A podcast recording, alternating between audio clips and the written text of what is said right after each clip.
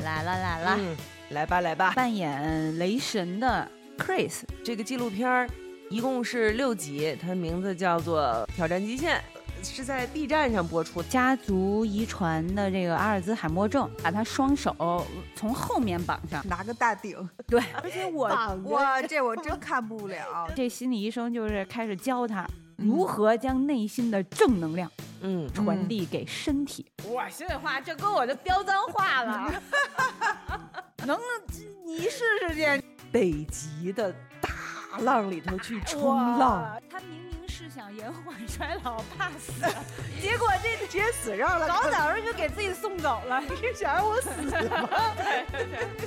花样更年华。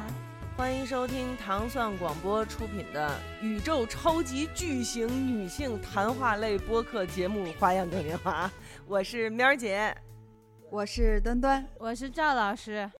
花样更年华。今天我们说的这个话题叫什么呢？叫做人因为怕死而做过什么奇奇怪怪的事情。这也是之前我们养养老院的那一期啊，多少提过的一个小话题。我们今天要把它这个延伸出来。但是我得这个请赵老师来先说一下为什么会想到做这样的一期主题。当时他是看了一个纪录片儿，对不对？看完这纪录片儿以后，我们俩就使劲在那聊，说这个纪录片儿怎么回事，怎么好什么的。我觉得赵老师可以先介绍介绍这纪录片儿是怎么回事儿。这个纪录片儿它其实是讲述这个扮演雷神的。Chris，咱们后面就叫他 Chris。这 Chris 啊，在二零一五年的时候，他这个位居福布斯全球演员富豪排行榜第十五，那也就是相当有钱了。然后这个，但是他呢有这个家族遗传的这个阿尔兹海默症，对，就是他的爷爷现在正在患病，对，经受这个的折磨，然后他就很痛苦，看着他爷爷这样。然后，所以他就去做了一个基因检测。这个在这个基因检测的结果呢，就是他体内发现了特别罕见的两组脂蛋白，这个就代表着他高出常人八到十倍的风险患上这个阿尔兹海默症。嗯。然后，那这个就会对这个人，就他他已经知道了自己的前路，好像就已经看见了，有一些渺茫。对，就前路就是他爷爷的这个样子，甚至比他爷爷还要提前。然后他就给他造成了极大的恐惧。他就非常希望，呃，能留住这个爱人啊、家人、孩子的这个记忆，也并且呢，想就是陪伴他们，共同在创造未来的这个美好记忆。所以呢，他就决定息影一年，然后要在这个一年之中完成这个人生的六项艰巨的考验。嗯，他的第一集就是针对压力。就是人，因为人当这个长期经受这个压力的，呃，在这种压力的情况下啊，你他的皮质醇啊这些呀都会随之增长，然后呢也会造成这种焦虑、抑郁、情绪不稳定等等这些问题，这个就直接会影响到身体机能，而且这慢性压力这个也是。这阿尔兹海默症的重要诱因之一，所以就是说，当他知道我已经有比常人的大几率去得患上这个病，然后我又处在一个完就是慢性的高压的这个这个强度之下，那就必然必走上这条路，并且还是会提前。所以呢，他就开始了这项。这一系列的艰巨的挑战，挑战，对。Stress. It definitely affects my sleep. And this is this is going back a few years. You know, this is not such a big issue these days. But um, actually, it's not true. It is. 他第一集呢，就是这个由一个心理学家，然后来给他做的整个的评估，然后给他制定的。一个关于压力的课程，他准备的第一项考验就是先跟他哎聊了聊，唠了唠嗑，让他这个人相互之间有一个基本的信任啊了解，然后就给咱这男主人这个男主人公 Chris 带到了一个两千七百五十米高的大楼面前，两千啊，不对，对不起，对不起，口误了，两百七十五，两百七十五米，吓死！你想，咱们一般房子一个一间房子高度也就两米七，嗯，它那两米九等于对两米嗯九打住了，嗯它等于就是小一百层，嗯，小一百层那么一高楼，嗯。就是然后吧，那上面有一个起重机的那种嗯铁臂嗯，啊，然后也就大概半米，反正两只脚并排踩在上头吧，看起来就很危险了。，对，像男嗯人那个大脚啊，也嗯。就两只脚嗯，并排，然后他还是那个就是。呃，呃中间有点网格那劲儿，对对对然后两边儿是实的，我就跟他光上去，就是嗯。跟他他不是有两个朋友嘛，一个他他亲哥，嗯。还一朋友，俩人陪着他一块儿上去嘛，光看一眼就已经就会给你带来极大的压力，这个压力就会导致你的身体机能做出应激反应，嗯所以你就明明会走道儿，你也不会走道儿了，嗯，你就嗯你就你就会会会从这儿掉下去，所以当时他就觉得这个不可能啊。他的朋友也都觉得这怎么在上面走？你要悬空走在一个也就将将能放两只脚的宽度的这么一个铁铁壁上。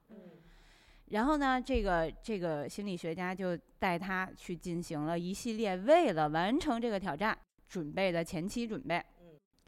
首先呢，他们先到了一个啊专专门的地儿，然后呢穿上就是宇航员那种同款的那个监测背心儿，然后同时呢再实时测着这个血压和各方面的身体的反应机能这个嗯嗯。测试，然后再戴上一个那种三 D VR 的 VR 那那种眼镜儿，嗯嗯让他视觉先模拟，在视觉上让你在看到的好像是你在两千七百五十米高空，然后在上面行走，就这样，他明知道就在地上呢，他都他都他都已经带来极大的那种心理冲击，哦视觉对冲击。对对对，会有对嗯对，咱们都玩过那种。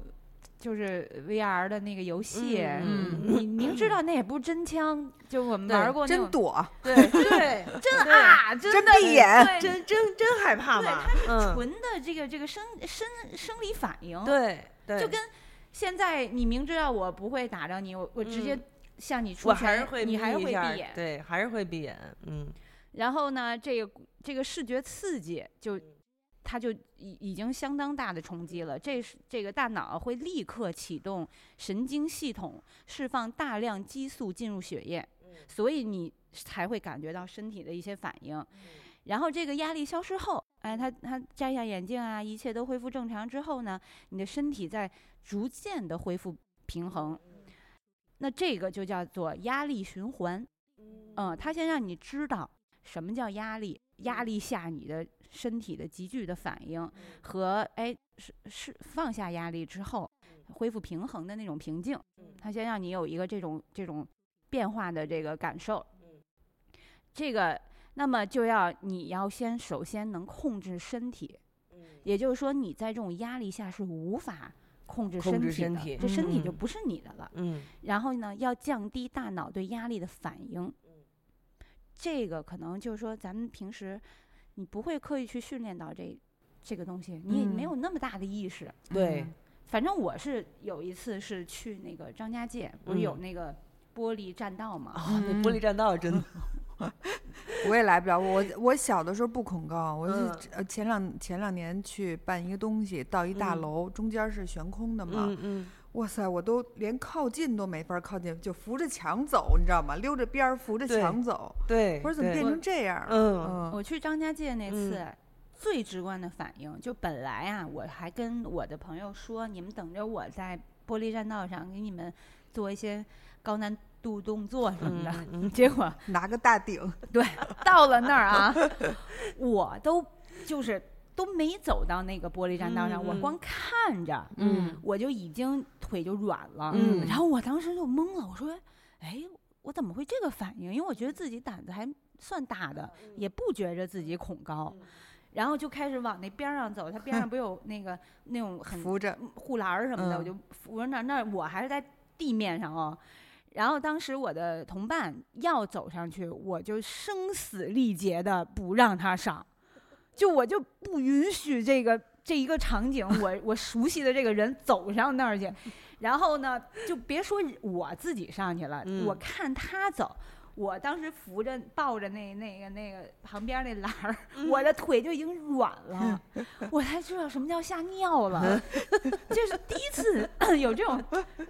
对，就是明心里明知道它是安全的，嗯，但是你还是会紧张。对，对，就是视觉给这个生人的理的生理的，嗯对，视觉给这人的刺激，确嗯实是你不是你不能低估这个东西。嗯嗯所以呢，他就呃第一课就是反逆训练，就是反对的反啊、逆行的逆。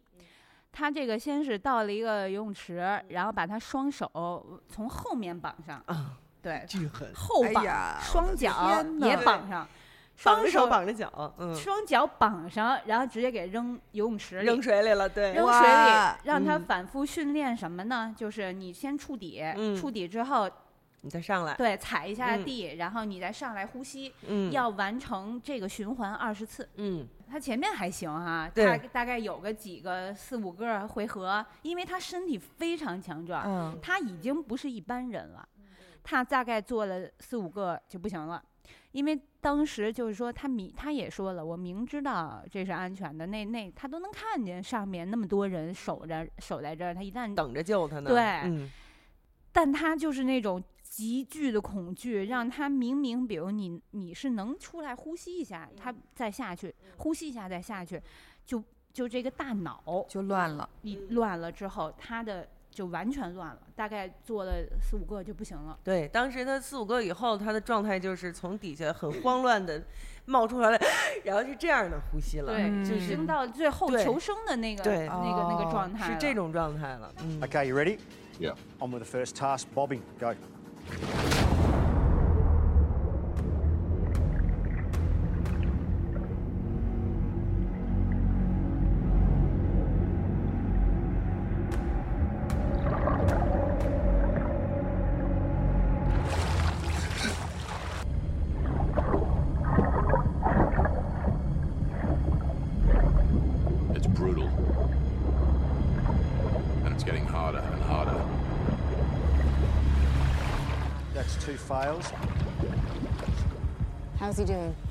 哇，这我真看不了，真的太难受了。，对但是你但是你真的可以看，因为他的身材特别好，对，就而且是，但我不喜欢那大肌肉块儿的。跑题了。花样更年华。因为我一直开始特别不明白，怎么上来就是个心理医生，让他去做机能训练。后来明白了，这个大脑啊，给人自我暗示、发信号是多么大的力量。他俩就开始唠嗑儿。啊，这个这说说你怎么回事儿啊？他就哎，这 Chris 就说，哎，我不行，我当时就觉得，哎呀，我就要死了，死我的呼嗯吸就困难啦，我的肺部、肌肉、喉咙什么什么就开始紧张，我就不行了。然后呢，那个这这这心理医生就是开始教他如何将内心的正能量传递给身体，然后到达这个压力循环之中。因为咱们刚才不是知道了有一个叫压力循环吗？就是你要把这个正能量在这个压力循环过程中给它加进去，加进去，嗯这个就变成了一种就所谓方法。嗯来，这样呢就能降低当人遇到这个压力和危险时的这个紧张感。说说白了就是先冷静。对，因为你在你你要不停的，你的肢体要不停的就是动，然后你的呼吸当时是完全不在一个空气氧气中的。啊，你在水里，并且你的手脚是被绑起来的，你就不可能说像正常一样的思考问题，这就是压力直接影响的大脑，然后导致了你的你你你明明可以做到的很，对他这个体魄来说根本就不是难事儿，嗯，就不行了。所以呢，就是说要通过这种无数次的脑中的自我暗示，他居然就是跟这心理医生聊聊聊了会儿，人这医生我也没觉得说他说那些东西让我觉得能怎么着？啊，嗯总之在他的这一番这个心理疏解和教他如何自我暗示，通过自我暗示来控制你的大脑先，你的大脑再控制你的身体。第二次他这个下水，然后他就记得这个心理这专家跟他说的这些话，你要暗示自己是可以的，你要让大脑重新给你的身体发号施令。然后他慌了几下，然后他就开始让自己先放松，然后调整呼吸。一旦调整呼吸，他就开始有自己的节奏了。就这样，就完成了这个任务。当他完成的时候，我当时特别激动，因为我现在可能给大家讲述吧，大家没有那么直观的感受，因为那种真的拍这个这个 Chris 感觉要溺水了，非常吃力，非常痛苦。就在他第一次挑战的时候，但他第二次呢？就通过他的后面采访，他就讲他整个的这个心路历程、大脑的这个思思维过程啊，就发现哦，这个真的是很有效。然后他他成功了这的时候，我就觉得，因为他前半部分我是屏着呼吸的，就你自然反应，嗯，跟他一样的那个节奏对，这就是我的视觉直接看到了。人家的这个画面，然后和他听到了他讲述的这个感受，直接影响了我大脑信号，我就不自觉的会 憋气，憋气，对，直到他喘气，我就 长舒一长舒一口气。所以，所以你知道这个片子吧？尤其是头三集，就是经常每一集都有不时的飘过一个字幕弹幕，说温馨提示：看这个片的时候可以喘气。对，确实是看的，尤其是。前三集看剧憋的慌，就相当于人家一直在通过这个科学验证，让 Chris 来展示给大家，然后同时作为观众在验证这个东西，快憋死了都。训练他的同时训练观众，对，没错，对，观众也服了，说确实是这么回事儿。花样更年华。然后这个第二天，他们就一起来到了消防中心，嗯。然后就要跟这个真正的消防员一起训练，嗯，然后这个博士啊，这也够愣的，就啊给穿上一身那个那专业消防员的服装，然后他们有一个模拟的火场，嗯，一开始我就想着能怎地呢？放点假人儿，放点小火苗儿，然后放点烟，嗯。啊，然后就是要求他 必须在多长时间内，就氧气耗尽之内，把这个。至少救出三个人来，当然假人儿，但是这假人也是人类体重的这种，然后就直接就告诉他，你就是这任务，然后呢穿上消防服，我呢教你一个呼吸法，什么呼吸法呢？就是先吸气四秒，啊，咱们听众可以一起试一试一下啊，先吸气四秒，一、二、三。四，然后 hold 住四秒，hold 住四秒，一、二、三、四，再呼出去，呼气四秒，呼气，一、二、三、四，再 hold 停顿四秒，再停顿四秒，对，没气儿的时候是吧？对，一、二、三、四。这就叫合适呼吸法，合适呼吸法。对，端姐试了以后怎么样？还行，能憋得住，这肺活量还可以，等于。嗯，就是这种呼吸啊，能让这呼吸平稳，哦，传递给身体一个平静的信号。哦，这样呢，就能正面的，就是这个自我激励。嗯，然后吧，就直接让哥们儿就进火场啊。好吧。一进火场我也惊了，我说这 真火，这太大了吧这火！我就我就觉得这个 进了炼丹炉了，进了太阳楼，对，炼丹炉了，那就那样，天上地上的火，然后再热点儿，好凉快，好舒服。天上地上的火，然后他就这么就这么按照这个呼吸法，他就进去了。是吧？啊，就进去了。进去之后，反正作为观众的我嗯是觉得过了吧，这有点过，又呼吸不了了。太大了那烟，而且嗯能见度就啥也看不见。哎呦，然后他呢就很努力的去救那假人去，嗯然后呢，他一救假人，他估计心里想的应该也就是一模特那种假人儿吧，结果一一薅那假人巨沉，真是一真人体重。对，所以嗯他就得就是更费力的去拽，嗯结果就是大概也就一人没，就就别说救人了，嗯他就出来了，嗯这挑战肯定就又失败。失败了。嗯 It's completely dark. It's very unsettling. It's it's hard, hard work.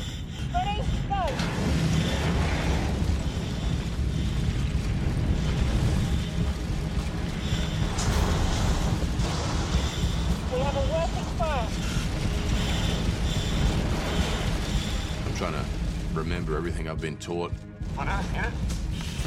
Okay, directed straight onto the fire. I'm trying to sort of listen. It's loud, it's hot, it's uncomfortable. I'm exhausted. My lungs are burning, trying to, you know, pull in enough oxygen.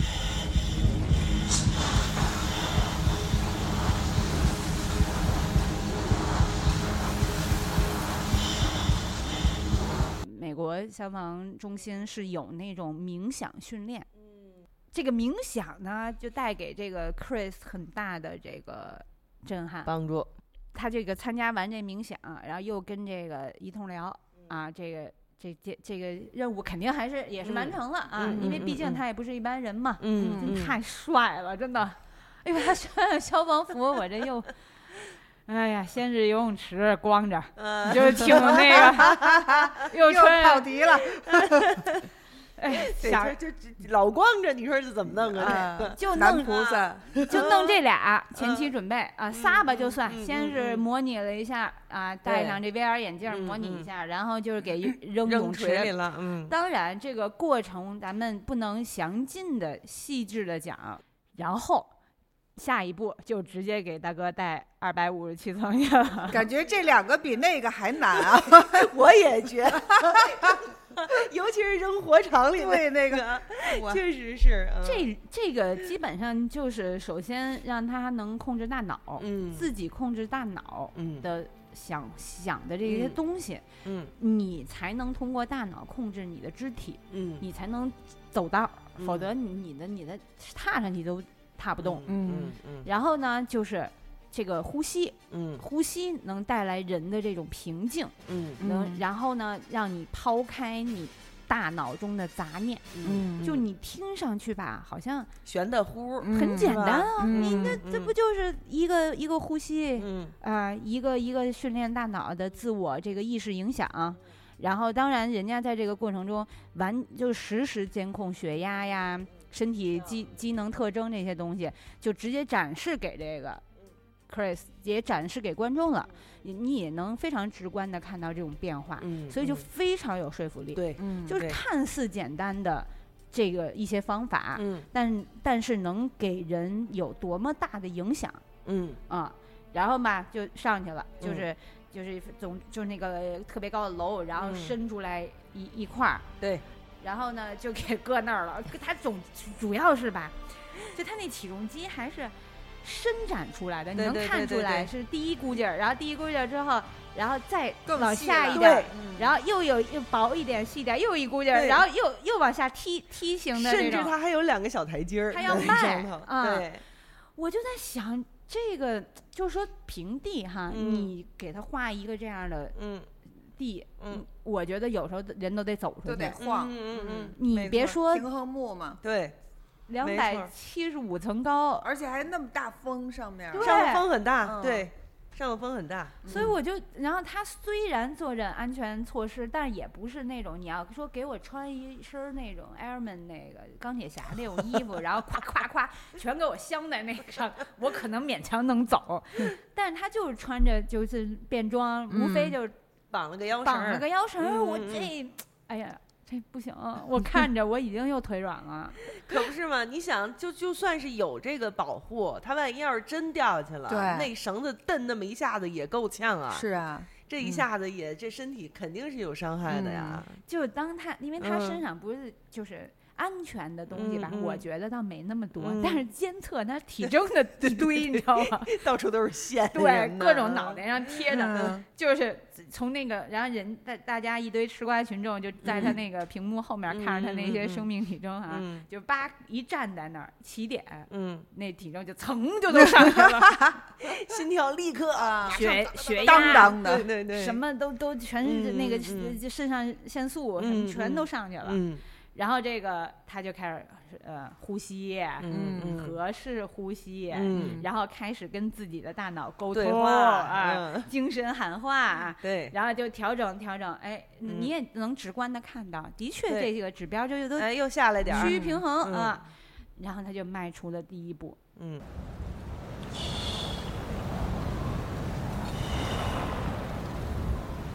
One step, just one step, one step, one step. One step, one foot, one moment, one breath. I take one more big breath.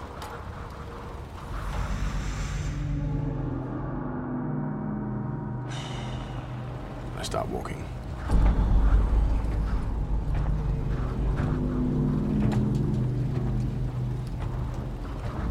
你就是一个在自我挑战、自我克服。说白了，我觉得好像说到最基本、最简单的一点，嗯就是在自我控制。嗯嗯，你自己的身体你控制不了，嗯嗯对吧？当你迈那第一步，你的视觉、你的感受直接站在这么高的地方的时候，嗯这身体就不是你的了。嗯，所以就这也真是你也不知道是被什么东西给控制了接管了啊！对对这总之就是接管了。嗯对对，然后他就开始就是像你说这接管这词特别好，他就觉得我得接管回来。对对，啊夺回控制权。然后呢，就是用了刚那之前那老项目嘚儿什么都不当回事儿的那个心理医生那那个堆，对对一堆理论，嗯，哎，还就管用。他就这么就一步巨艰难的，嗯一步嗯。一步走。当他嗯。走到这个起重机的这个终点的时候终，点的时候呢，他突然就觉得，哎，好像也没那么恐怖，对可怕，好像也没那么难，因为他其实也是在用这个心理暗示自己、啊，嗯嗯嗯其实还好，对让自己放松。嗯，然后扭回来，我一想，哎呦，还得走还回去得走回来。对，当时我也想，我操，还得回去呀。啊！这我觉得走到这儿就行了吧？对对，我跟你说，让我站那儿都那也不能来幺零三 B 跳下去。对啊，可以。跳下去还行。这这估计能转多少个三百六十度就下去呢？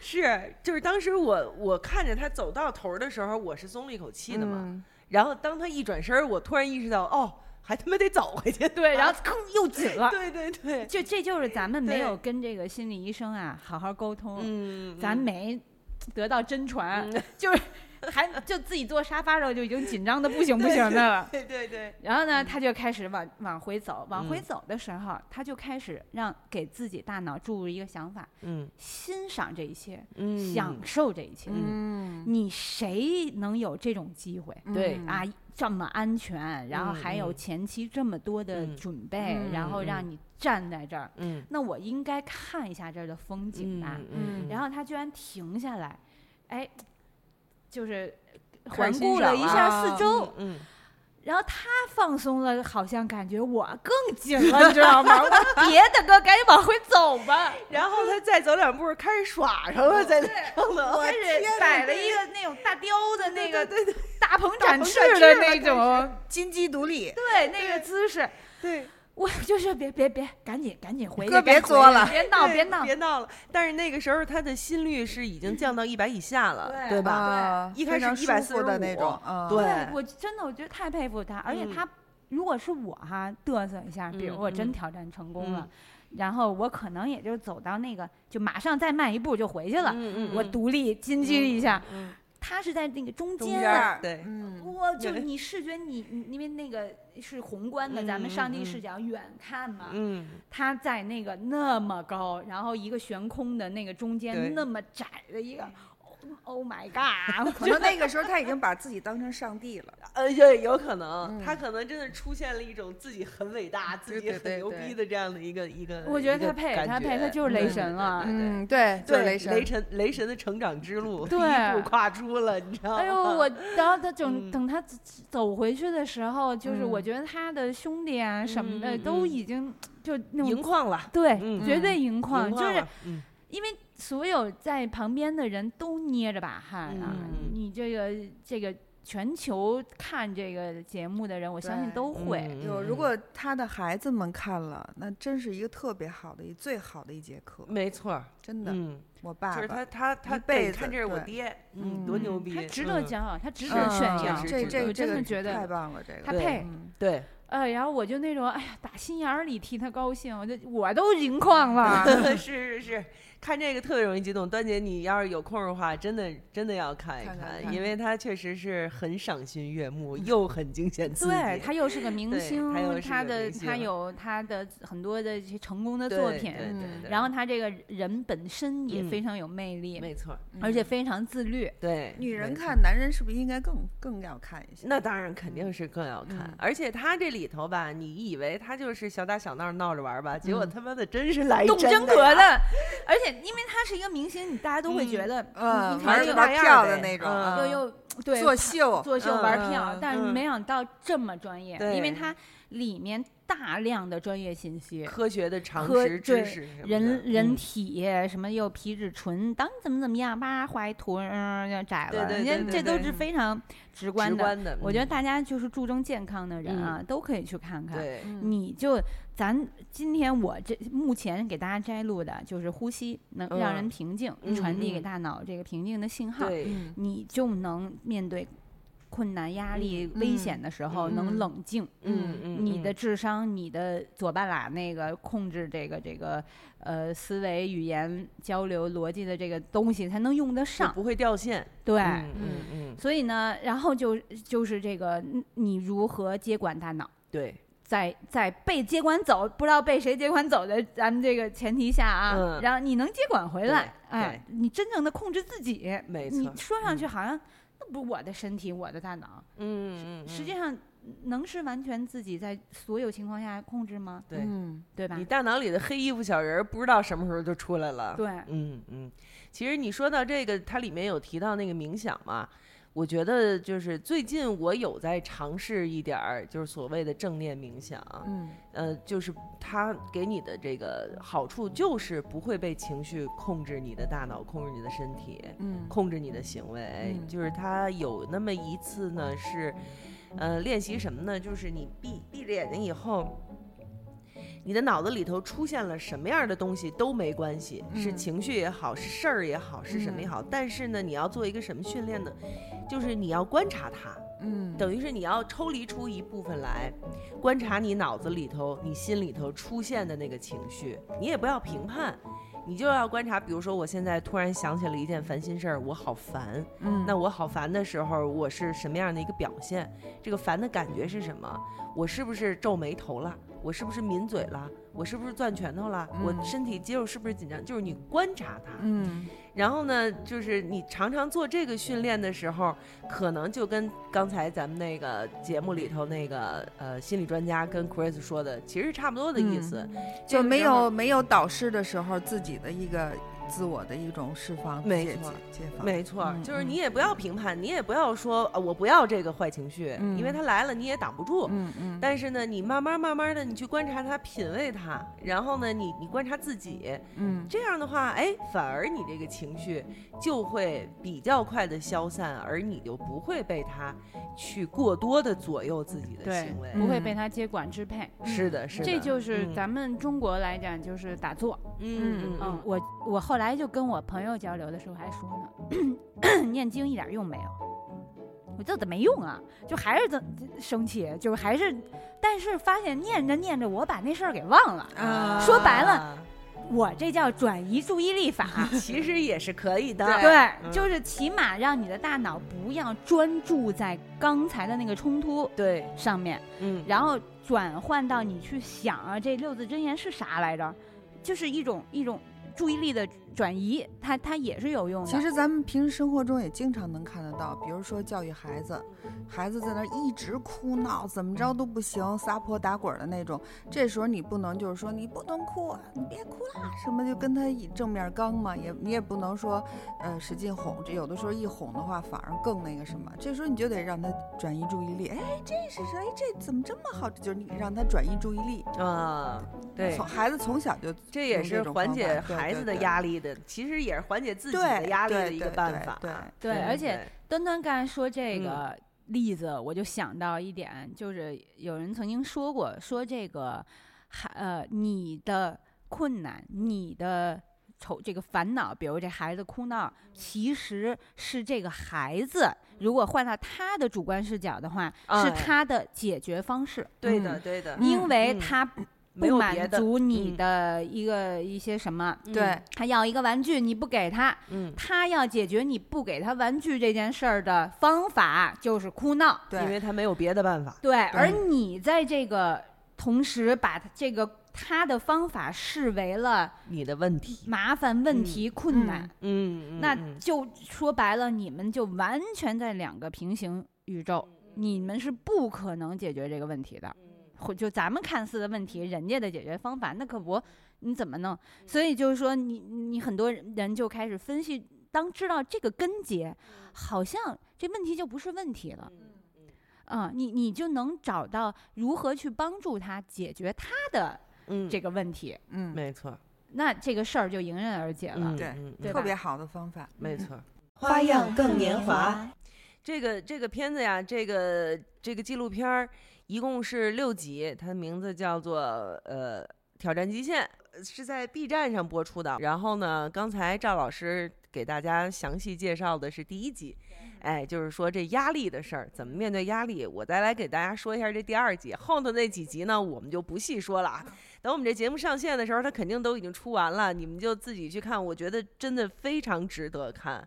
到时候咱们还可以在咱们自己的那个群里头呀，好好的去讨论讨论这个片子啊。我们花更也有一个自己的微信群，回头怎么进群的话，你们可以在这个。嗯，小宇宙的 APP 就是我们花更自己的这个单独栏目，我会把这个进群的二维码放在那上头，或者你可以在微博上问我，找喵啊问我怎么进咱们的这个微信群，好吧？然后我来给大家说一下这第二集。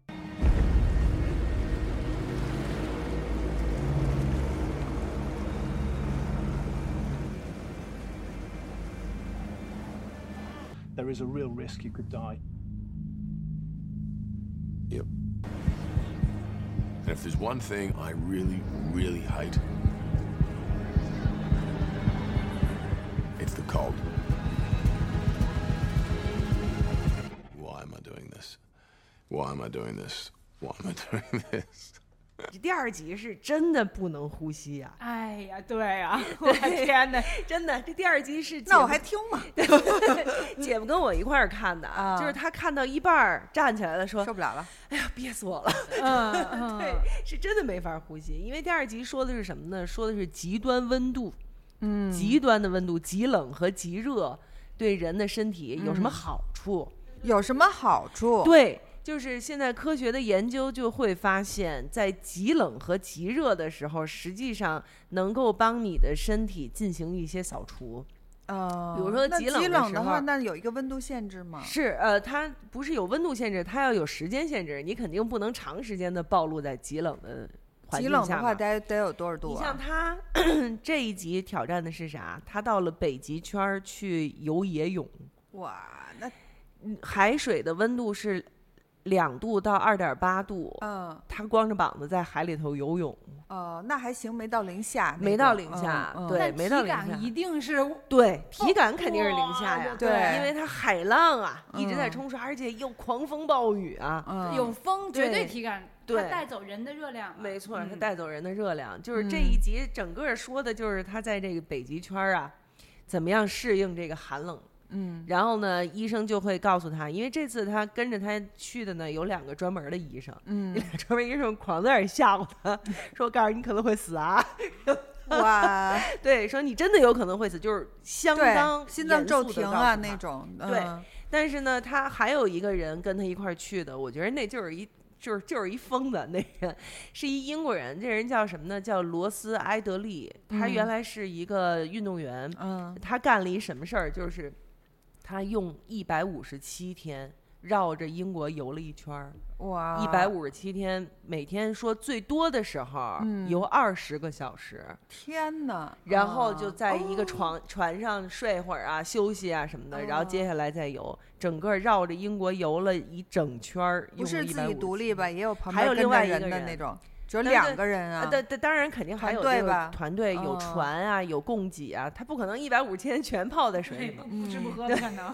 那是不可能的。嗯，但是呢，就是说是他又那个被呃海蜇蛰，嗯，然后又让游泳衣磨了个大洞在身上什么的，嗯就这都没停，就是这一百五十七天天天游我都没停，这是他创下的一个可能无法再被打破的一个世界纪录。嗯，就这么一疯子跟着这 Chris 一块儿，俩人去了，俩人就去了，我当时又为 Chris 捏把汗，知道吗？俩人就去了，然后呢，还带着他哥哥、他弟弟、嗯。兄弟三个人一起去。他哥哥、他弟弟全程在边上看看看看热闹。的，嗯。对，跟儿跟在那儿乐什么的。然后他去到北极圈的第一天，因为他是澳大利亚人嘛，嗯，你知道澳大利亚那个地方，就是他再冷也没冷到哪儿去嘛，对对，是一个非常温和的地方。嗯他呢也是怕冷，我觉得你们两位也可以这么说吧。我也是一特怕冷的人，嗯那你们要是不是怕冷的人，你们也不可能选择这个热带的海岛去生活。我最近还行，更年期对吧不怕冷，怕热。反正我是特别怕冷，我嗯我我看着他到那儿啊，我整整整个我就绷起来了，已经，嗯我全程是这样肌肉紧绷，嗯是这样看着他。然后到了那儿，直接就第一次第一次训练嗯就给扔水里了。嗯，你脱了吧，脱了你就在这儿泡着吧。水温二点八度，那教练也在那水里，天哪！他也在那水里，嗯教练给他计时，说来再来再泡一分钟啊，你把头也埋进去，他就在水里啊，就这样冻得不肯行。定的呀那。一一分钟没坚持过去，对，后来他后来他就上去了，嗯整个人全部浑身通红，嗯，浑身通红，然后啊什么都麻对，全是麻的，然后嗯咱们那个北京那帮冬泳那那帮大爷那水有没？那么冷。我觉得哈尔滨那边儿可能能，就是东北那边儿冬泳啊大爷可能大概能接近，因为他毕竟是北极圈了嘛。嗯，咱们北京、天津这帮冬泳大爷可能这温度到不了。对，而且嗯它的这个地理坐标和这个气候，它不嗯光看温度不不不不一对样，湿度啊等等的都有影响，风线、风力这些。是，因为他两次下水都是刮着风下着雪，嗯嗯呼呼的那么卷着刮呀，嗯他就在那水里头，然后体感温度和实际温度是不一样的。没错啊，你看咱们北京，比如说现在三十九、嗯四十度，嗯体感温度其实也就这这样，可能嗯高过嗯三四度。嗯泰国体、嗯呃报的温度三十度，苏梅岛体感温度四十五度，嗯就，这种对，因为它确实有紫外是线等等。各各个方面，反正你热的时候你的感觉就会更热，对冷的时候你感觉就会更冷。那地方肯定更冷。没错，嗯嗯，然后呢，他们这个这个科学解释是怎么回事儿啊？就是嗯说这让这个极冷的环境让身体就是有一下休克，就是它、嗯这个名字叫 shock，这一集的名字叫 shock，嗯，它翻译成震撼，嗯但是其实我觉得它应该翻译成休克啊，啊，就是这人儿突然所表达的那个对休克了一下，其实休克是一个很严重的问题，它可能会导啊致死亡。嗯对，但是呢，就是他们的科学解释，就是在这样的一个环境中，让你等于算是让你重启，哦，哎，等于算是让你重启了一下。这样的话，它提高了一个防卫机制。其实有很多时候就是先破坏掉你一下下，啊，然后它在重建的时候，它可能就会提升了这个机啊，能，我生孩子的时候也这样过一下，是吧？所以你现在就重启了，重启了吗？对，其实就是可能你真的有的时候是需要这个重启的这么一个过程，嗯。然后它有一个这个就比如说对细胞里面废物的一个打扫啊什么之类的，因为它这里嗯。面提到了一个名词叫做炎性衰老，嗯就发炎的炎，嗯。就是意思就是呃，可能是你细胞里面堆积的那种死去的那种分子啊，什么或者是死去的细胞在嗯，体内堆积的太多以后，你可能排出去，哎，就嗯。有一个慢性的炎症的话，就会导致你慢慢这个人机能越来越衰衰退。对对。那么他可能通过这样的一次一次的重启的刺激，可能让他有这样的他对大脑没伤害吗？比如说像这种癫痫病人，嗯如果要是就是说有休克，有这嗯种抽抽抽搐时，其那对大肯定大脑是有伤害是的，嗯所以他每一集的前面都一定会写我们有专业的人，嗯，哎，我们经过了专业测试，你嗯自己在家不要轻易尝试。而且他是指的并非是大脑嗯。和这个心脏的那种真的那种休克，嗯就医学上所说那种休克，它不是这个，对。对对所以它没用休克这个英文。呃，嗯中文它英文就是 shock，英文的休克就是 shock，但是它的中文翻译是震撼，而不是休克。啊，对，是这样。嗯，嗯。然后接着啊，好，这这第一个这个呃测试结束了以后，嗯接着又让他给他带到了北极的大浪里头去冲浪，那看着我都害怕。去冲浪，去冲浪。他会当时会冲浪吗？他是一个冲浪健是拿板儿的小板儿，哦，对，你想他澳大利亚人嘛，啊，对对对，然后他哥哥弟弟他十岁就开始冲浪，他那哦哥哥弟弟抱着膀子在边上说：“我一直不觉得他冲浪有多好，对，这回看着，因为那属于哎狂风狂风巨浪，巨浪，穿着衣服呢吗？穿着衣服管儿浪，啊就管儿浪而且他他钻管儿了，对，这真太帅了，太帅了我就又爱上他哇，了，真太帅了，真的。太帅了。对，但是这这这一把吧，我就觉得更帅的还是摄影师，摄影师最帅。因为摄影师不能动，他要在里面泡着。你起码你是冲浪啊什么的，你是在划水，他让你身体惨了。对，让你身体保持运动中，嗯，对，你就有产生热量，那纯就跟那儿。待着，那更难受。哎呦，摄影师太牛逼了，真的，摄影师最牛逼。然后等等于是有一个所谓世界冲浪冠军，好像也是个澳大利亚人吧，我记得还是个英国人来着，我忘了。忘了，陪着他一起，嗯哇，俩人儿那也是大风大浪，哈那海水都是哥们儿做训练了吗？之前也做了，他也啊是一世界冲浪冠军嘛。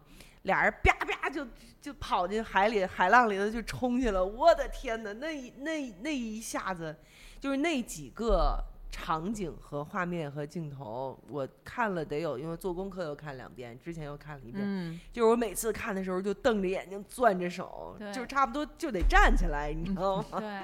看那个的因为时候你，能感受到那种冷，因为在在岸上的人的穿那么厚，的大哆嗦呢。你没错没错，那嗯湿衣再厚，对你能厚成什么样？那脸也不行啊，都是小刀子，都都都是那个对啊对，就是他说了嘛，就是当时就是头疼，嗯身上就像是被就是被锤子在打一样嗯，。肯定的，，对，然后他先是坚持，先弄了一个，冲了一个，那冲浪冠军也是倍儿帅，对，还还玩呢，还走板儿呢，那上头。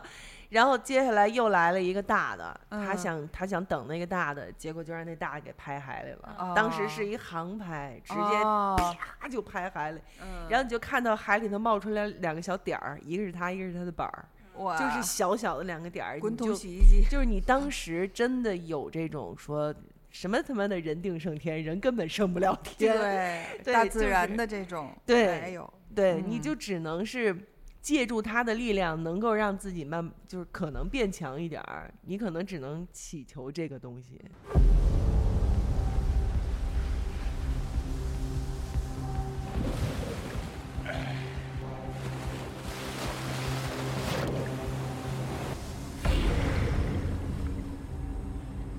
I started surfing when I was about 10, 10 years old. It's Chris. Here we go. Oh, big bug, careful in. Oh, yes! Oh, yes, mate. Look, that's an actual, an actual good wave. Oh.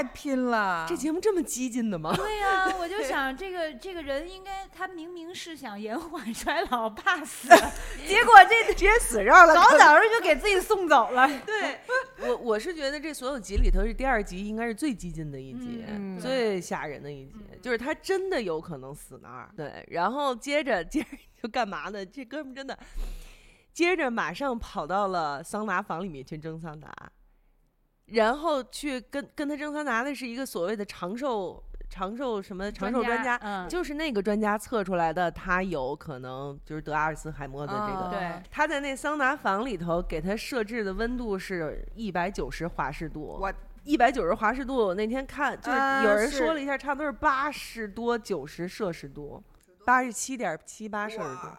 对，然后他就是待待在里头，整个人就，唉，唉，就是这样了，就是完全蔫儿了。然后呢，这个时候这个，呃，养生专家就说了，说为什么要又带你来这么热的一个地儿呢？嗯这个就是人们在突然变得特别热的时候，就可以在这个应激的条件下，你的身体里就会产生一种蛋白叫热休克蛋白。嗯这个热休克蛋白有不很多种，但是它其中的一种是最容易被激发出来的。嗯然后我也查了一下，这个热休克蛋白是啥呢？就是它是一个非常非常古老的一种蛋白质，嗯说是在远古的细菌里和现在的人的体内都有。嗯，它的进化非常缓慢，等于就是说白了就是没怎么变，这玩意儿就是没怎么变。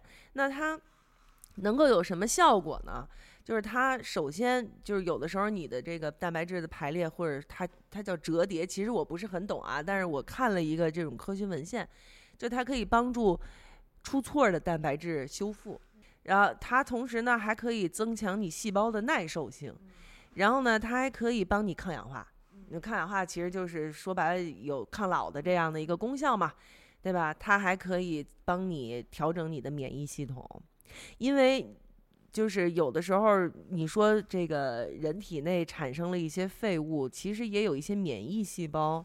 它可能有一些混乱的时候，它不光是帮助你增强免疫力，它有可能还会对你有害。拖垮你。嗯，对，比如说像我得的这个桥本氏甲状腺炎，嗯就是因为我的免疫系统不认识我的甲状腺了，哦，所以它在攻击它，哦，所以我这病没有没得治，我只能终身服药，嗯，这就是我的免疫系统出问题了。嗯对，所以呢，可能我们可以指望，因为现在据说这个医学界对于这个所谓热休克蛋白还没有特别明白的研究，嗯但是已经在很多的研究它了。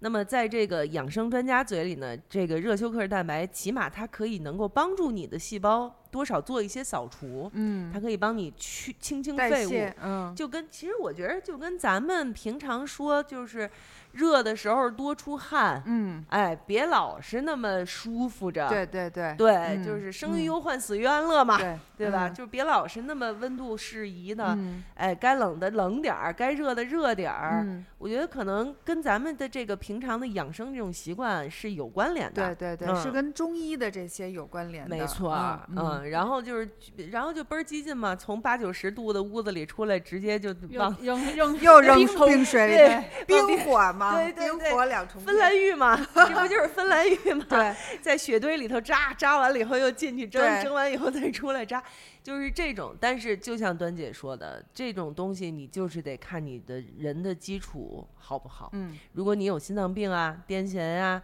或者是一些脑脑心脑血管疾病啊，可能这样的办法就是不行的，嗯你是受不了的。嗯所以还是这个提醒的好，就是你必须要在专业人士的指导下，你想做这样激进的事情，必须要想好嗯，就别玩命，对，别玩命。接下来最后终极的考验是什么？就是在呃开放的海域里面，让它游二百多米，其实就二百多米。嗯二百多米，你想平常咱们在一个游泳池里的话，比如说游泳池五十米，四四四往下返两次，对，往返嗯两次，没错儿，嗯。但是呢，它是在北极圈的大嗯海里，而嗯且是一个开放海域，嗯嗯嗯有浪的那种。有浪的。嗯他光着膀子，就嗯穿了一条游泳裤，身上背着一个浮球，免得他真沉下去。其实边上，其实嗯本身在大海里游泳就挺难的，像他们那个他们那个就是呃 surfing 的那教练有一个考试，也嗯是两百米，对，嗯，在大海里游两百米跟游泳池可不一样了，是吧？对，而且它是还冰水的，对，然后他那天的水还更凉，前两天还是二点八度，那嗯天水是两度，嗯，二摄氏度，比冰箱的温度还低了。我天嗯，，比冰箱冷藏室温度还低。嗯，然后，同样的，他也是刚下去的时候，我要游，哇哇哇哇哇就游，但是游了几下以后就不行了不。行，对嗯他，他就说，就是他这个整个身体啊，速降速冰的那种感觉，不就，嗯，就机能就无法再动了，嗯，因为这个身体就开始给你提供，就是启动这个保护机制了。对，就是这身体就就在问他，你你你在干嘛 对，？What are you doing？你是想让我死吗？对对对，身体开始就是本能的反抗了。抗争了，嗯，对腿也不是腿，胳膊也不是胳膊了，都没了那没错儿时候，没错儿，就是。就可能这身体的意思就是，那你你既然这么想让我死，那我死去得了，就是不动了对了。他中间有一度都要有点放弃那个，对真的啊，对我那可就就是没没人救啊，就是边儿上还有是有一个小船儿，就是他那哦就就带他去那疯子，这回他倒没下水，就在嗯那船上待对，着。那个是准说加备救什么的嗯对，那会儿已经要准备救他了，但是那个人还是在鼓励他，啊，说动起来，动起来，就是不要不要害怕，不要什么的。然后他自己调整了一下，因为我觉得是这样，就是在第一集。他一直在想说我要死了，我要死了，我要死了，但是他没有真的会死，嗯对，但是在这儿这集真是的真的可能要死，死，哦，因为他在下水之前那两个不是能抑制能完全控制的，没错儿，那两个个医生是真的很严肃的告诉他你你可能会死。所以他心里也有这个，我可能会死。他当时的两个也是在冲突嘛，说嗯。我要死了。但是我觉得在这个时候，他的求生本能就嗯。更强大了，嗯。就是我我不死，对，我不死，我凭什么死？他又夺过了大脑的这个权，没错儿，他又夺过大脑的控制权，哇哇哇就开始游，游到最后两百米到了，上了那个小船儿，整个人傻了就。对，问他说：“你再来一次吗？” 对，标脏字儿了吗？对他哥说，他哥说再来一次吧，那个没装卡，我们那张，对对对，没录 Oh 上没录上，那他什么反应啊？他就是骂街了吗反应，哦没有，他就是整个人傻掉了木了哦，就是完全是冷冻状态了对对对对，冷冻的状态。说我不能感觉到自己的手，不能感觉到自己的脚。There he goes. That instant shock is just so intense. It's far colder than anything that's gone before.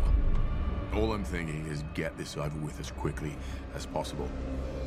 And I just take off.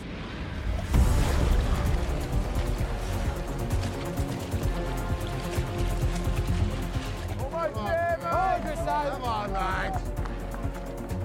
He's doing, he's doing really well. He's keeping a good pace. Oh, he's killing it. But after 10 strokes, it burns, it hurts, my head's thumping, my body's screaming. This is crazy. What are you doing? Good, Chris. Let's go. Let's go. Breathe. You're slowing down. Oh, no. Come on, keep going. Chris, come on. Stay with me. There's sort of two voices that were very intense and loud. One was saying to me, You're gonna die. Let's go, mate. Come on, mate. But the other voice is saying, No way.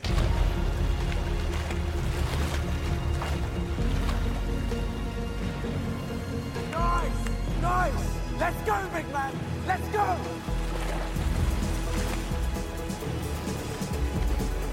Go. Go. Head down. Head down. Head down, yeah. Oh, that's the spirit. Mind over matter. Mind over matter. Turn it into a fight. Last 10. Last 10. Finish this. Finish. Yes, yes. Yes, Victor. Yes, yes, yes. animal. 花样更年华。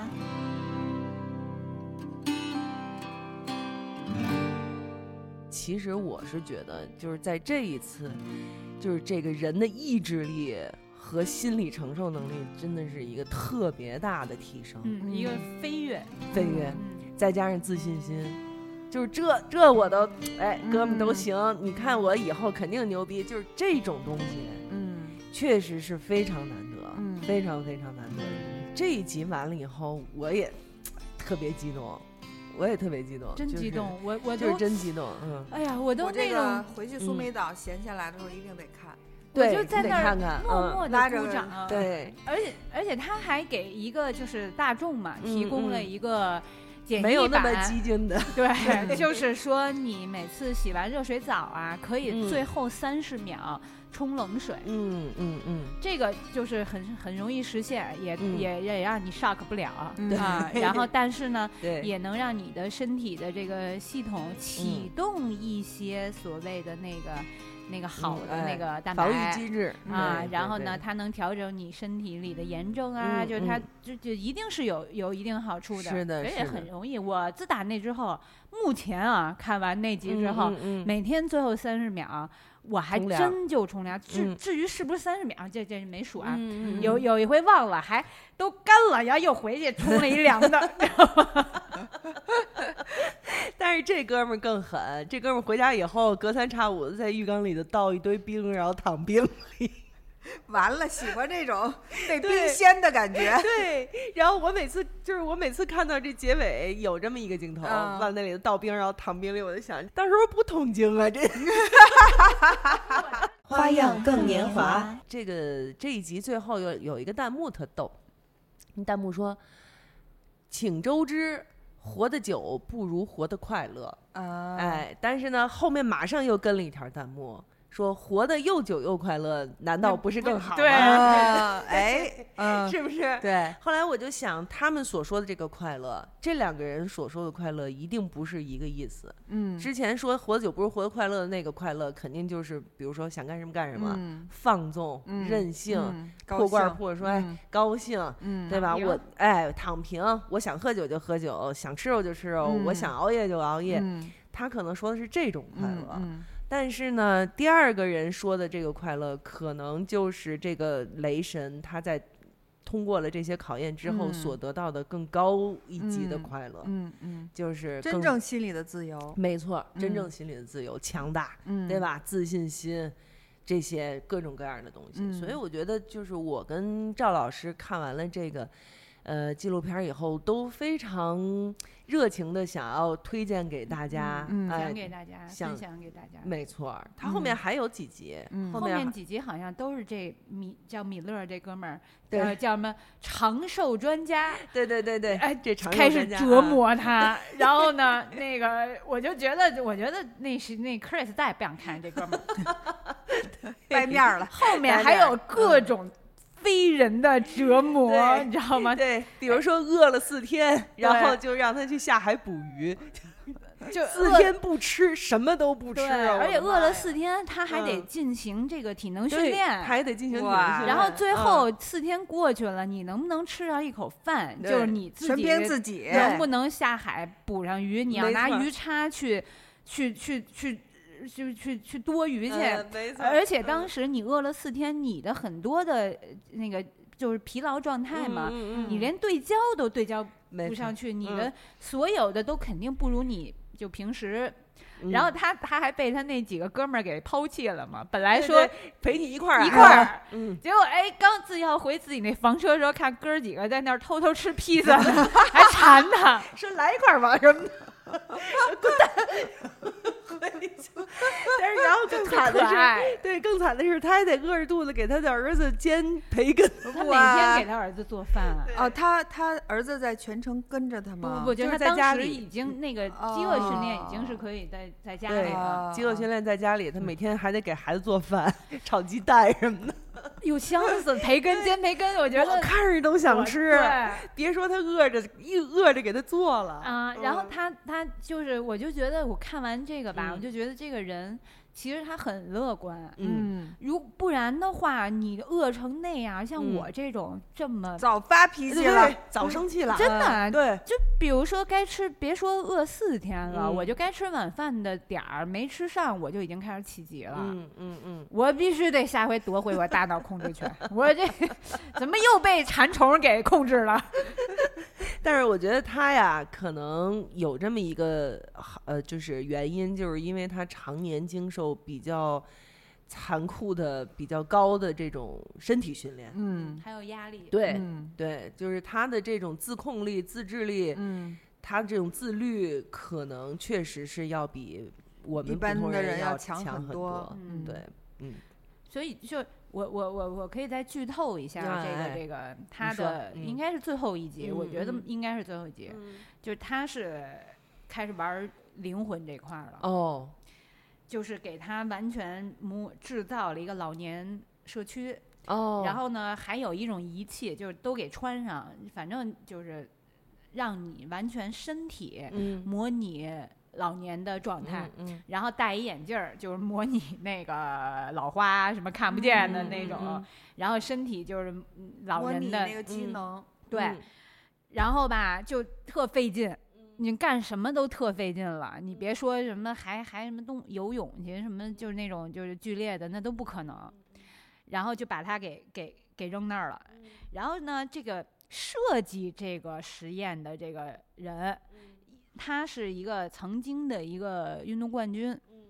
结果一次意外呢，就让他失去了双腿、双腿和左臂。哦哎呦呦，那我这真的就是他当时也是没有什么活的这个嗯嗯，信念了啊。嗯然后他就慢慢的开始这个为了家人什么的啊，带上一只，开始训练自己这个用一只，然后训练自己新的这个身体，然后像一个孩子一样，然后就这样，慢慢的，哎，他就在不断的怎么说挑战自己，或者说。成就自己的这个路上，就找到了新的人生目标。啊，他现在成为了一一个医生，这个医生就成为他的人生目标。我可以不再做这个运动健将了啊，我可以再去帮助别人了。所以呢，就是他的这一项灵魂考验，就是交给了这个人，然后就把他到带到老年的这个这个这个地儿，然后他就很不适应嘛。然后就身边也全都是老年人。我记得咱们那个录养老院那期的时候，不还举了一个例子，说这个年轻人，然后为了省钱什么的方便，然后就住到了一个养老社区，然后结果就是。就是咱的咱们当时的感官可能会觉得死气沉沉，这个这个社区毫无生气，会给你带来那种就很负负面的一些影响嘛。但是呢，如果说你换一个想法，就你看到了一种平静，你看到了一种和谐，就是你你学会去接受，你因为人生老病死这是自然规律。对，这是嗯。谁都逃不了的。嗯。然后呢，你就要学会如何去接受它。嗯。然后他就跟就是都是很曾经很风光的人，他老去了的这些人交流，人家就会直接告诉他心路历程，就是我也曾经像你一样，那我怎么？现在去适应的，我我从武术冠军，我啊倍儿激烈的那种打斗的那种，到了现在练太极，然后就觉得哎那个感觉也挺挺不错的，然后呢这个这个等于让他就在这里面生活，生活几天，好像是三天，然后他也就在逐渐适应，所以然后呢，慢慢他就说，那我是不是也得培养点新新的这个兴趣爱好？因为我不能再进行以前的那个了嘛。下下象棋，对他都试了，你还真真真没说错，就下象嗯棋这些都试了，哎，嗯结果都不行。然后好像把那象棋也给周了，就是因为他他那个手不是听使唤了吗？啊啊啊哎，结果就画画儿，哎哦，让他突然平静下来了。嗯然后一边画着画儿，一嗯边跟着身边的老头老太太聊天儿。嗯，哎，他突然觉得，嗯，好像也可以，也还行。对嗯然后一起交流这个岁月带来的就是对人的这种变化，不管是嗯嗯身体的和嗯这个心理的，而且他在这个过程中学会了依赖别人。好像说咱们都啊不要依赖别人，要自我强大什么什么的。他就是一个这样的人，所以他才能这么优秀、这么自律、这么成功。但是他反就是另一面，就是带给了自己极大的压力。他甚至认为，就是他得这个阿尔兹海默症，他就等于对不起他的家里人了。那你说，那这个这个压力就会加速这个呀？他就把所有责任都背自己身上了。所以呢，他慢慢开始学会依赖别人了，去寻求别人的帮助啊等等的。毕竟他是模拟老老人老年状态嘛。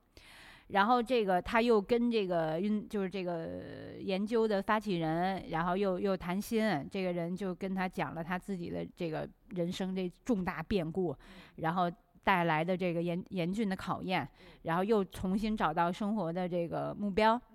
然后这个 Chris 现在也也四十了嘛，所以他就是他说我没办法做到那么超脱。就是说啊，我这个什么不在乎生死，那不不太不太可能。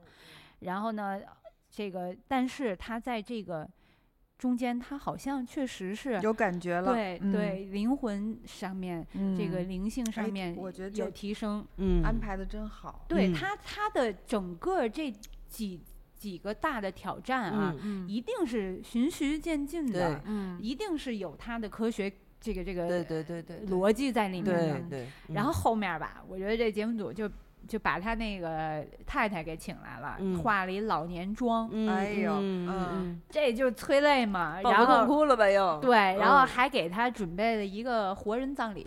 哎，可以，Chris。嗯。然后让他自己一起跟着那个临终陪护，嗯，不是现在有这么一个嘛？然后去挑棺材，嗯。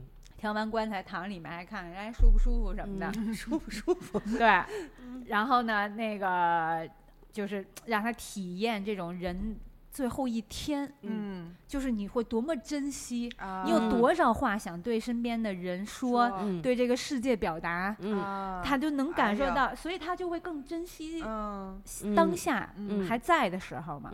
然后这个时候就又请来一个癌症晚期的一个一个女孩儿，也挺漂亮的，就是就分享她跟她爱人的这个这个一个小故事，就是说这个她本来都就是知道自己活不了多久了嘛，就这样了，结果认识了一男孩儿，还相爱了，这男孩儿还知道他这个有这个问题啊，但是就说那我依。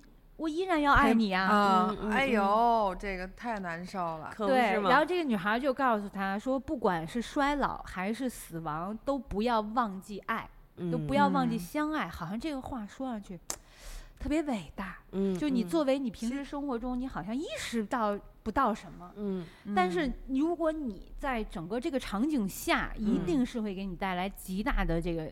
心灵震撼的，对，就跟泰坦尼克号嘛，就是很短暂的那种爱情嘛，所以他记一辈子嘛。对，嗯。然后这个也给这 Chris 带来特别大的触动，嗯，就是这个女女孩就想跟这个世界说，你要享受相爱，享受生活，享受时间。嗯嗯嗯。这片子拍的真好，就听到现在为止，我觉得他这个收尾啊，真的收的特别棒，是不是？又回归于人的这个最本真的这个心，没错啊，对，不管你多介绍多少体能、心理的或者各方面的这个去去去去去训练啊也好啊，或突破自己也好，最归最最终会是回归的自己的这个心理心态，嗯，对，就是也会让他去。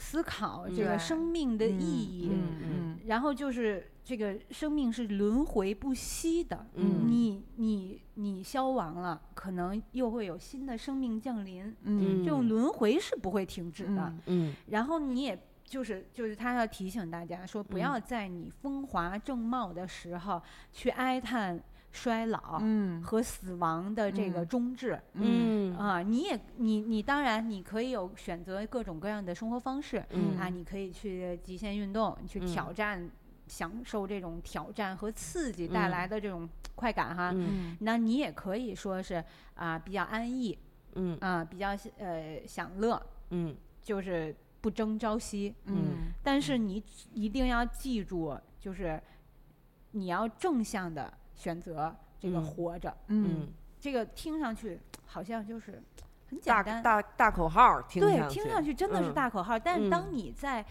我觉得就是说，如果平时你跟我我跟别人说这话，谁跟我说这话，我就心里话了，你得跟我这这话谁不会说呀？嗯聊鸡汤、聊口号呢。嗯但是嗯。当你在看这个节目的过程中，你就特别能感同身受，你就能嗯真的深刻的理解到他说这种所谓口号的这个含义在哪源。自哪嗯里？对，嗯你就发嗯你发心的接受这个东西。对，所以这个节目的确实是很，我觉得就是 Chris 带给嗯人类带给大家的一个礼物。花样更年华。看见一个呢，就是一个满头白发一爷爷嗯和孙女一块儿点外卖，那个嗯吃着汉堡，吃着炸鸡，然后那爹 站在边上说：“怎么回事？你们又在那儿吃外卖，不健康什么的。”然后那爷爷跟他爹说：“去去去，你起开，别耽误，别耽误我跟我孙女在这儿吃。”就是，其实就是这样的一个心态，我是觉得就、嗯就是就是嗯对的，对吧？嗯，但也别太作。对对对对对就就刚才你说的那种吧，也别说说那种狂喝大酒、啊，狂怎么怎么着的那种，对吧？对那是对身体也也不行。嗯没错儿，你嗯比如说，就像这爷爷，他肯定不能是天天吃外卖炸鸡，嗯要不然他吃这一次那么高兴呢。对呀、他要是嗯天天都有这个，他就没意思了。是没意思嗯就不高兴，不高兴那不是这人就。嗯所以其实就像刚才咱们说的这个这个这个纪录片似的啊，就是你老得找点事儿，让嗯自己能给自己一个特别大的满足感和成就感。是我觉得这比那个喝喝个酒、吃个巧克力这种带来的就是所谓低层次的满足感要更更好一点儿。对对对，因为咱们刚才聊的都是那些有钱人啊，嗯或者是那个嗯有这个能力去干嘛干嘛的那种。对对但是咱们听众啊，像包嗯括咱们自己啊，嗯没有这些能力，对吧？只能找一个最简单的一个方法，或者是嗯最能、最最快能实现的方法没错，去、去嗯做，就是开导自己。合适呼吸，对，合适呼吸，嗯正念冥想。哎，我觉得这正正念冥想还是有点用。就是我觉得还有一点就是人得知足，嗯嗯嗯，知足知足者常乐，对吧？没错嗯，你真的不能随便就跟这比跟那比，没错嗯确实是。嗯嗯，而且我我最后回到这个纪录片吧，它其实每一集虽然这个 Chris 是体去体验了一个非常极端的环境，嗯但是呢，他在每一集里面实际上也都给了你一个你自己在家里面就可以尝试的嗯，这样的一些可以锻炼到的办法。哎，这挺好的。对，嗯比如说洗澡的最后三十秒可以用冷水水啊嗯之类的，嗯，然后还有后面的很多，它都有了一些这个比较比较那什么的，就是可操作的。嗯。所以呢，其实最后还是推荐大家去看一看嗯这个片子。嗯。端姐，回头你也对我肯定得看，对嗯然后听着太有意思了，没错，嗯、等咱们的这一期节目上线的时候，我觉得可以大家一起